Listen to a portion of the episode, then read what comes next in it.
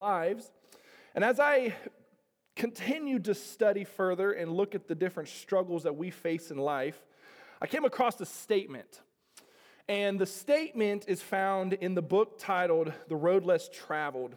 And the author opens up with these three words, and they're very encouraging Life is hard. How many of you would agree with that simple statement? That life is hard. How many of us would agree with that? Yeah, a, a good majority of us. And, and, I stand here this morning wishing that I could look at our, our youth who are all staring at their cell phones. Um, no, I'm kidding. I wish I could look at our youth and our kids and tell you guys that after high school, everything gets perfect. Don't you guys wish we could tell them that? That the hardest part of life is high school and when you leave there, especially those who become Christians, once you accept Christ into your life, it's all hunky dunky and perfect from here. However, we're not lying people, are we, church? And so we're not going to lie to our youth and kids, are we? And so we're going to say those three words, aren't we? Life is hard. Unfortunately, the reality is there are moments, and now there are good times, don't get me wrong. There are, there are glorious moments where we can sit back and think that was a good day, but there are other days where we just sit back and we can say nothing else except for, Lord, today was hard. Life is hard. However, what I have found in my studies and in my experience is although life is hard, it is doable. Life is manageable under the right conditions, of course. You see, if we don't know how to handle the storms and the waves of life, well, then they will crash over us and they will completely destroy us. If you are unprepared for the situations getting ready to, you're getting ready to face, if you are unprepared on how to handle things, guess what's going to happen? Those waves that we face, they are going to crush you. You are going to get hit with them, and they will roll you, they will flip you, and you will not know what to do. And they will completely destroy you. However, if we understand how God prepares us for them and, and what He does in them, which is what we talked about last week, we will be able to handle the storms, church. And so, what I want to do is, I don't want to leave you with that statement life is hard. Amen, go about your business. That would be a very depressing way to end the service, especially since we've just celebrated a new believer, right? We, we welcome her into the family. How, you, yes, how amazing is this? Welcome to the family. Life is hard. Good luck. That wouldn't be very encouraging, would it? What I want to do is, I want to own the fact that life is hard, it's challenging. But what I want to do is, I want to be able to give you hope and explain to you how Jesus prepares us for the struggles and the challenges and the waves and the storms of life. So go with me to John chapter 16, and I want to read to you verse 33. We are going to look at different verses in this chapter, so keep your, keep your uh, Bibles marked there, but go to the very last verse. And this is the verse that I want you to highlight. This is the verse I want to keep our attention on for the majority of this service. John chapter 16, verse 33. If you have the red letter edition, then you will know that this is Jesus speaking. Listen to the words of our Lord and Savior. Listen to what he says. I have told you these things so that in me you may have peace. Life's hard, church. Listen to what he says. In this world, you will have trouble. That's Jesus saying, life's hard. In this world, you're going to face trouble. But listen to what he says. But take heart. Take heart. He says, be encouraged. Listen, don't get discouraged. Don't get defeated. Because listen to what he says I have overcome the world. Oh, church, that's Jesus speaking. He says, yeah, yeah, life's hard. I get it. But guess what? Jesus has overcome the world. Jesus has overcome this life. Jesus has overcome it. And he says, All you have to do is cling to me, and I'll bring you peace. And so here's what we're going to do. You see, church, God has prepared us for the storms of life. He has given us the resources to be prepared. So, what we're going to do now is I want to show you how Jesus prepares us for the storms, okay? And the first thing is this He lets us see the clouds. He lets us see the clouds that are coming, right? If you've ever had a chance to be in the opening uh, outside when a storm comes and you look at the direction of the storm, you typically can see the clouds coming, right? You see that big dark cloud, and the first thought is, I should probably get inside. This is not going to end well. And what happens when that big cloud finally gets over your house? Bust open, doesn't it? And it starts pouring and it starts raining. And so, what Jesus does in life is He says, I want to prepare you, therefore, I'm going to let you see the clouds. He lets us see that when the storms are approaching, He lets them see us, ga- He lets us see them gathering. He does not allow the storm to just catch us off guard all of a sudden, where we're out in the midst of it, we don't know what happened, and we all of a sudden we're getting battled, we're getting bruised, we're getting blown around, and we have no idea what just happened. We're like, what? What in the world just happened? That's not what Jesus does. Jesus says, No, I'm, I'm ready to prepare you. I, I want you to see what's coming your way. He begins to prepare his people when the uh, storm stage of life is coming. So, like I said, if you go back to verses 1 and 2 of chapter 16, he's talking to his disciples. And listen to what he says All of this I have told you so that you will not go astray. They will put you out of the synagogue. In fact, a time is coming when anyone who kills you Life's hard, church. Jesus says a time is coming when they're actually they're going to want to kill you. And he says a time will come when anyone who kills you will think he is offering a service to God.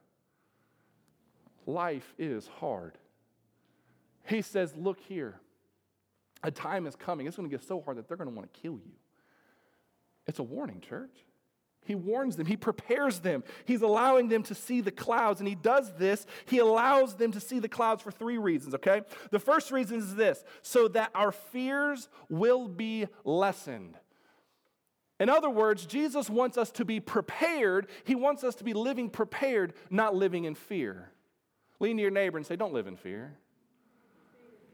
He wants, he wants our fears to be lessened. He doesn't want us walking around terrified. Jesus looked at his disciples and says, You have no idea what's coming. You don't know what's heading your way. They're going to want to kill you. They're going to kick you out of the synagogue. They're going to kick you out of the temples. They're going to kick you out of your homes. They're going to kick you out of where you, where you feel comfortable.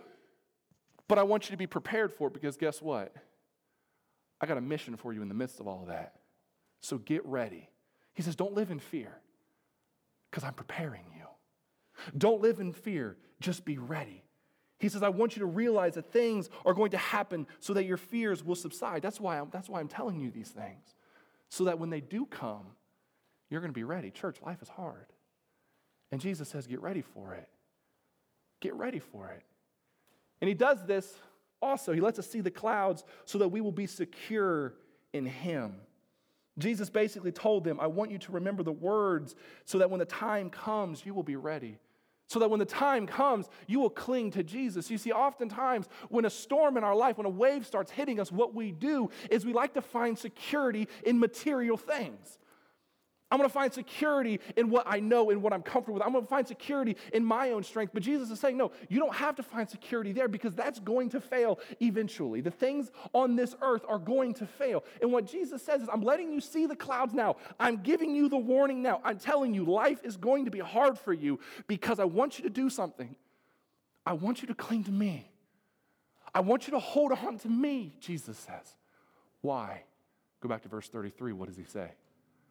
Because I've overcome the world. He wants you to find your security not in the things of the world, not even in your own self. No offense, church, listen to me. We're not perfect, okay? Don't find your security in your preacher. You can ask my beautiful wife. I'm not perfect. Listen, neither are you. And he says, I'm letting you see the clouds now. I'm giving you this warning because if you find your security in me, you will have peace in the midst of the waves. That doesn't mean the waves aren't going to be there. That doesn't mean the storms aren't going to be there. What it means is we can have peace and comfort in the midst of them, church. That's what that means.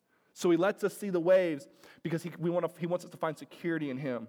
Then he lets us see the waves, and this is interesting because the timing is right. The timing is right. He, the, the, disciples in this story, the timing is right for them to finally know. You see, there's a time for us to hear God talk to us about the storms of life. And for the disciples, it was time. This is right before Jesus was getting get, going to be a, a, a, a crucified. He says, A time is coming where I'm no longer going to be with you. A time is coming where I'm not going to be around, and you need to be ready. And the time for you to start preparing is now. He says, I've spent years with you. I have prepared you. I've done everything I can to teach you. Now, listen, you need to get ready. The time is now. Church, listen to me. The time is now. There, there's no more waiting around for us. If, if you look at the, the current events of this world, the storm, it's right on the horizon. The timing is now for us to be prepared. Are we prepared? So that's why he lets us see the clouds. He was preparing them for what is for, for what was coming. He wants them to be ready and be prepared. The second thing is this. He assures us, the reason why he prepares us is that he assures us that he has our best interest in mind. Go to verse 6 and the beginning of verse 7. And it says, You are very sad from hearing all of this. He says, You're really sad, right? Jesus looked at him and said, Life is hard. How many of you, when I said that, were like, Amen, preacher, you're right. I'm so glad life is hard? No, not many of us, right? None of us are excited that life's gonna be hard. If I told you when you walk out in the parking lot, and I please don't let this happen, Lord. If you walk out in the parking lot and your battery's dead, none of you are gonna be like, Pastor, I'm really glad you said life is gonna be hard. Not many of us are excited about that. So, what does Jesus say? He says, You are very sad from hearing all this, but I tell you that it is for your good that I'm going away. It's for your good that I'm going away. He has our best interest in mind. You see, when we're going through the storms of life, none of us really sit back and think, well, he has our best interest in mind. Not typically. The humanity in us thinks, man, this just stinks. How, how many of you remember when, when your parents used to discipline you and they would tell you, it's for your good? How many of you were like your preacher and didn't buy into that garbage? Oh, it's for your good. Really? You, you're spanking me for my good? No. Or, or, or if you're a teenager like I was, oh man, uh, the dad walks, your dad walked into the, the kitchen. All right, son, give me your keys. What did I do? I don't want to give you my keys. I paid for that gas. Come on. What do you mean give you? What did I do? It's for your good. You can't go out this weekend. No. What do you mean it's for my good? I never understood it, right? Or, or a dad say, This hurts me worse than it hurts you. No. I didn't buy into that for nothing, not until I was grown, all right, and I became a father. Those of you who are parents, you understand, right? Why do we discipline our children? We discipline our children because we want them to grow up into strong adults. We want them to be prepared for the things that are going to face in life, right? We don't prepare them to handle finances, guess what? They're not going to know how to handle finances in life. We don't, we don't teach them how to handle grief. Guess what happens when they lose mom and dad? They're not going to know how to handle grief we have to discipline our children, right? She walks up and touches a hot stove. Guess what's going to happen? She's going to get burnt, right? So what does daddy have to do? Don't touch the hot stove. When you're in the kitchen, stay away from the stove. She gets to the stove. What do I do? I have to discipline. Get away from the stove. Well, why, daddy? I'm teaching you not to get near things that are going to burn you. I'm preparing her for life. So, parents, what do we do? We prepare them. Well, guess what, church? God does the same thing. He disciplines us to prepare us. He has our best interest in mind because Jesus know, Jesus knows the storm is coming.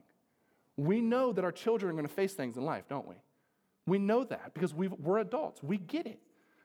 And so we want them to be prepared because we have their best interest in mind. They may not understand it at the time. I can promise you, my dad took the keys to my truck. I never understood it. I was like, this is stupid. I don't want to sit here with you and watch TV. I want to go out with my friends. And he says, nope, you sure can't. Well, now I get it, right? I probably, me and my friends, we should not have been together that often. We caused trouble. It was for my best interest. And now I see it. And God does the same thing. He says, I have your best interest in mind. You just got to hold on. I'm trying to prepare you for the time that's coming. The third thing is this He sends the Holy Spirit to minister to us. If you continue in verse 7, he says, The Holy Spirit cannot come and help you until I leave. But after I'm gone, he says, I will send the Spirit to you. Jesus says, I have to go through this. He's talking to his disciples here. Remember, he's getting ready to be crucified. And he says, I have to get ready to leave you. And you have to be prepared. But understand this I'm going to send you a helper. I'm going to send you someone that is going to guide you, comfort you, and minister to you. And the Holy Spirit comes, check this out. The Holy Spirit will do several things. One, will reveal the truth about sin and God's justice. Two, guide the believer into full truth. And three, glorify God during the midst of the storm. In all four uh, Gospels, it is recorded that Jesus told us, believers, that he would send the Holy Spirit to comfort us, to walk alongside us, and to minister to us. So he prepares us by sending the Holy Spirit to us. So if you if you feel discouraged, if you feel, man, I'm going through this alone, church, you have to be encouraged and understand you are not alone because he has already sent the Holy Spirit to us. Here he's telling the disciples, I will send the Holy Spirit. Listen, let me tell you, he has sent the Holy Spirit. And the Holy Spirit is there to comfort you, guide you, and give you strength in the midst of the storm. We have to be encouraged, church. The Holy Spirit is there to minister to us. All right? He's already sent the Holy Spirit to us. Number four is He gives us enough light for today. He reveals enough knowledge to help us get through the storm. He doesn't, listen, a lot of times when you're going through the storm, you cannot see the end of it. All right? Imagine being in a financial crisis. A lot of times when you're in that financial crunch, you can't see the end of it. Why? Well, the bills keep piling up, right? One right after another. Or you're in a health situation, the doctor keeps giving you more and more and more diagnoses. And you're sitting there thinking, I can't see the end of the storm. But Jesus is saying, No, look, I know you can't see the end of it, but I'm going to minister and comfort you in the midst of it. I'm going to give you enough knowledge just to make it through today. The future, listen, tomorrow has enough problems of its own, he says. Don't worry about tomorrow. Don't make today worse because you're worrying about tomorrow. What I need you to do is hold on to what I've given you today, make it through today. I'll take care of the rest. He says, I'm going to give you enough light so you can make it through today. You just hold on to me. I'll make sure I take care of the end game. You don't worry about the end. I got that covered. What does he say in verse 33? We already know how it ends, church. He overcame the world. He conquered the world, church. That's how it ends. We technically know the end game, but a lot of times in the midst of the storms, we don't see it. But Jesus says, You just, you just hold on. I'm going to give you enough light for today. Number five is he reminds us of his unconditional love. If you look at verse 31, Jesus replied to them, He says, You believe at last, the time will come and is already here when all of you will be scattered. Each of you will go back home and leave me by myself, but the Father will be with me, and I won't be alone. In verse 33, I'm going to read it again to you. Highlight this verse, underline. I want you guys to memorize this verse. It says, I have told you this so you might have peace in your hearts because of me. What he's saying is, brothers, in a few moments, there are things that are going to drastically change around here. Things are going to look different and they're going to take me away from you. But I want you to know that when this storm comes, guess what you're going to do? You're going to abandon me. That's what he tells me. He says, You're going to leave me. And if you, if you, if we know the gospel story, don't we? What did the disciples do? They scattered. When he was arrested, they left. And they left him by himself, by himself. But what does Jesus say anyway? Regardless, I still love you. He reminds us of his unconditional love, church. No matter how we behave in the midst of a storm, his love will never leave us. He says, Look, I get you're going to leave me. You're going to abandon me. One of you is going to betray me. The other one's going to deny me. The rest of you won't be there. Only one of you is actually going to be at the foot of the cross watching me die. But I love you anyway. I love you enough to die for you. Church, listen to me. We're going to go through storms. That's the hard, life is hard. But the reality that we have to hold on to is that He loves us unconditionally. He will never leave us nor forsake us, church. In the midst of the storm, His love is always there. And we have to cling to that hope. Hold on to that now, especially on this beautiful sunny day like this. Remember that He loves us today so that when the storms come, we can cling to that hope. And the sixth thing is this He gives us courage in spite of our circumstances. He says, While you're in the world, you will have to suffer. But listen to what he says. He says, Cheer up. Don't worry about it. He says, Take heart. I've already conquered the world. He says, In spite of our circumstances, I'm going to give you courage. I've already won it. In a couple days, about 48 hours, you're going to see me go through the worst thing the world can throw my way. I'm going to be crucified. I'm going to go through a trial. I'm going to be beaten to the inch of my life. I'm going to be hung on a cross, and you're going to witness me die. But take courage. Cheer up. Don't worry about it. Because in three days after that, I am going to conquer death. I am going to bring the hope. I am going to bring salvation. He says, I want you to understand because I was victorious over the storm of death, you will be victorious over every storm you encounter in life. He says, Take heart. I got you. That's how Jesus prepares us. And he does this. Listen, I know I have a lot of notes today, and I have a couple more, okay? Just bear with me, church. But he does this because he knows the storms are coming. And he wants to prepare us because in the midst of storms, one of a couple of things can happen, okay? Either we can let it destroy us, or we can take these six things, we can prepare ourselves so that when the storm comes, a couple things can happen. Okay, in the midst of storms, you got two options. You can either grow and allow God to mold you in the midst of it, or you can let it destroy you and lose your faith. That's the only two options you have. Because a storm can do a couple things if we're prepared. A storm can do a few things if we are prepared. If we take these six items, allow God to prepare us, and then in the midst of the storm, once we're prepared, we can grow during that, okay? Because a storm does this. Here's a few statements about storms. Number one, storms allow us to see our true selves. You want to know who you are as a human being? You want to know what your character is always actually like? Go through a storm. Because it's easy to put the mask on when the sun's out, right? Oh, it's real easy to come to church on a Sunday morning, all pretty and nice outside, and say, Oh, look, Pastor, I'm a great Christian. Look at me. Go through a storm, you're going to see what your character is actually like. And if you're prepared for that, guess what? You're going to be able to cling to Jesus no matter what. That's what a storm reveals, is how prepared you were. It shows who you actually are. The second thing is storms are a time of restoration. There are times, if you allow them, of renewal. There are times that, that allow me to draw closer to God, right? So when the storm comes, instead of allowing it to completely destroy me, I can allow it to restore my faith in God, saying, no matter what happens, no matter, no matter the outcome, I'm going to cling to Him. They're times of restoration. And the third thing is storms can bring spiritual growth in your life. And I can say, can bring, because it's up to you and I. It's our determination. I have to say, this, they're going to bring me spiritual growth, or they're going to completely destroy me. They can bring if you allow it. They don't automatically bring growth. But if we encounter the storm with the right mindset, then we can grow.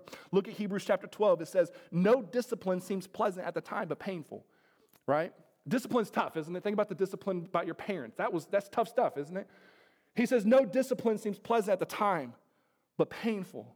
Later on, however, it produces a, a, a harvest of righteousness and peace for those who have been trained by it.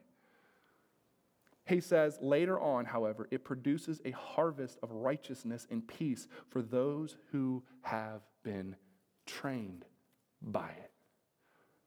Spiritual growth can happen as long as we are prepared for the storms and allow God to shape us and mold us in the midst of them, church. And so, how do we do this? All right, knowing that Jesus prepares us for the storm, knowing that it can bring spiritual growth, well, how do we take the lessons and how do we apply them? Well, Really simple. Here's a couple things on how we can grow during the storm. The first is this learning from storms requires a decision. You have to make a choice. When the storms hit, things will not just happen. You have to be very, there's a very specific word. You have to be intentional. The storms of life will completely crush you if you are not intentional about it. And so, in the midst of them, we can learn from the storms, but it requires a decision. You know what that decision is? Who is going to be lordship? Who is going to be Lord over your life?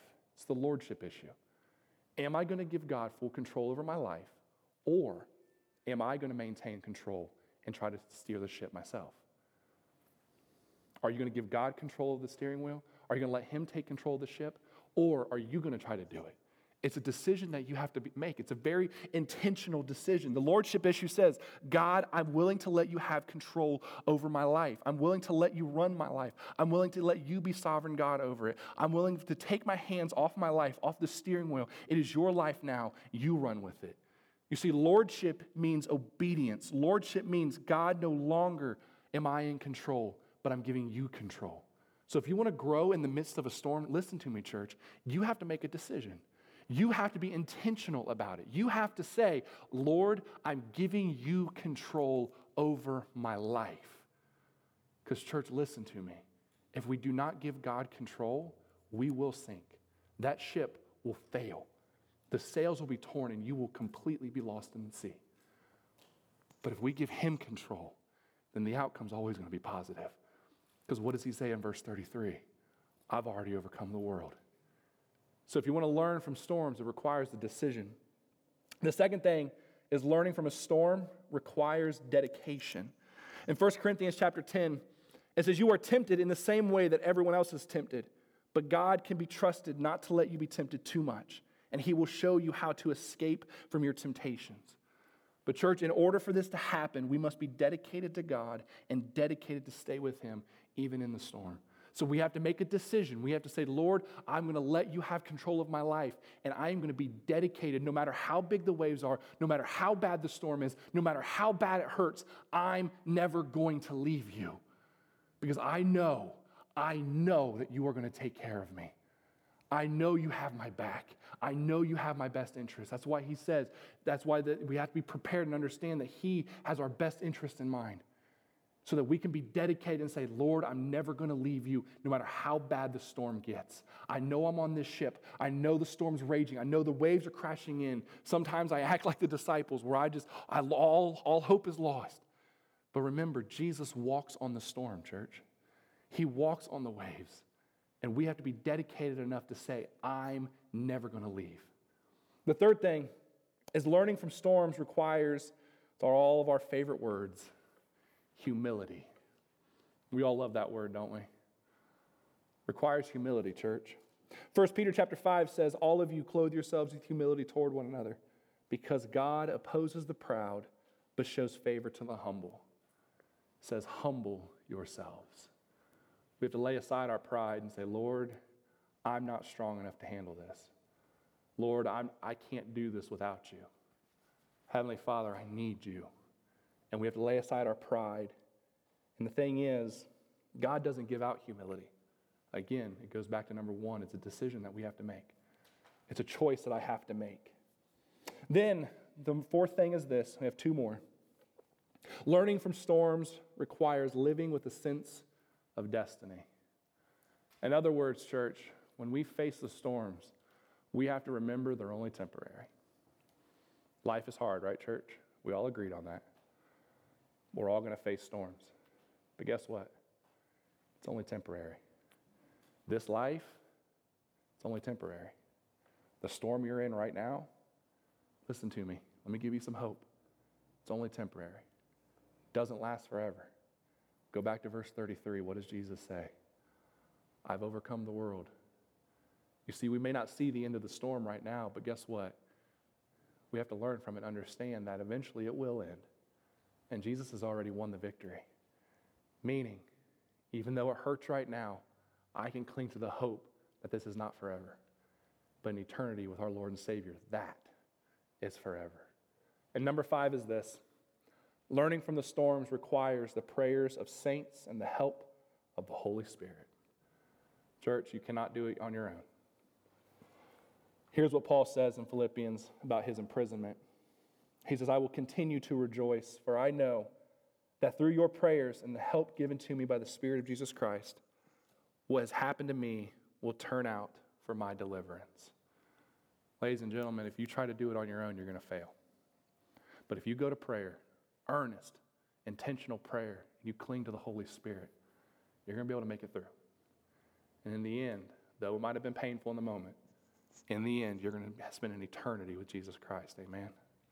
So as you leave here today, I want you to be encouraged and understand that Jesus is preparing you, but you must be willing to allow him.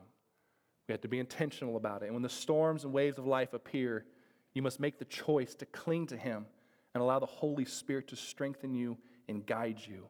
We understand life is hard, but the storm, it is not the end. Jesus has told us these things so that in him we may have peace. And in this world we will have trouble but we must take heart. Remember what he said Jesus Christ has overcome the world. Amen, church. As our worship team comes back to lead us in song again, stand to your feet with us, church. And remember, the storm, it's not the end. Jesus Christ.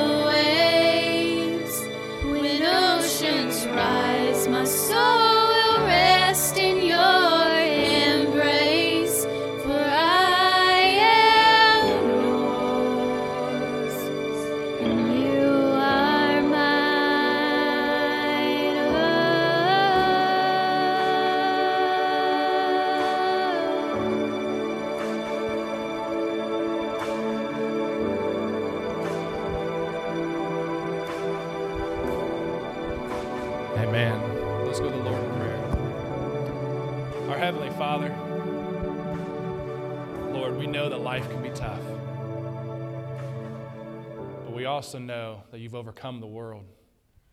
And so as we leave here today, Lord, give us the strength to be able to cling to you and remember that you have prepared us for this.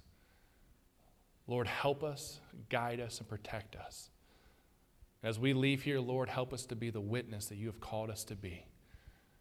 And protect us on our way home, Lord, so we can come back together again. It's your glorious name that we pray this, and everybody says it. Amen.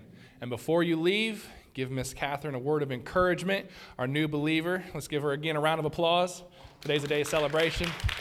God bless you guys, and I love you. Have a great day.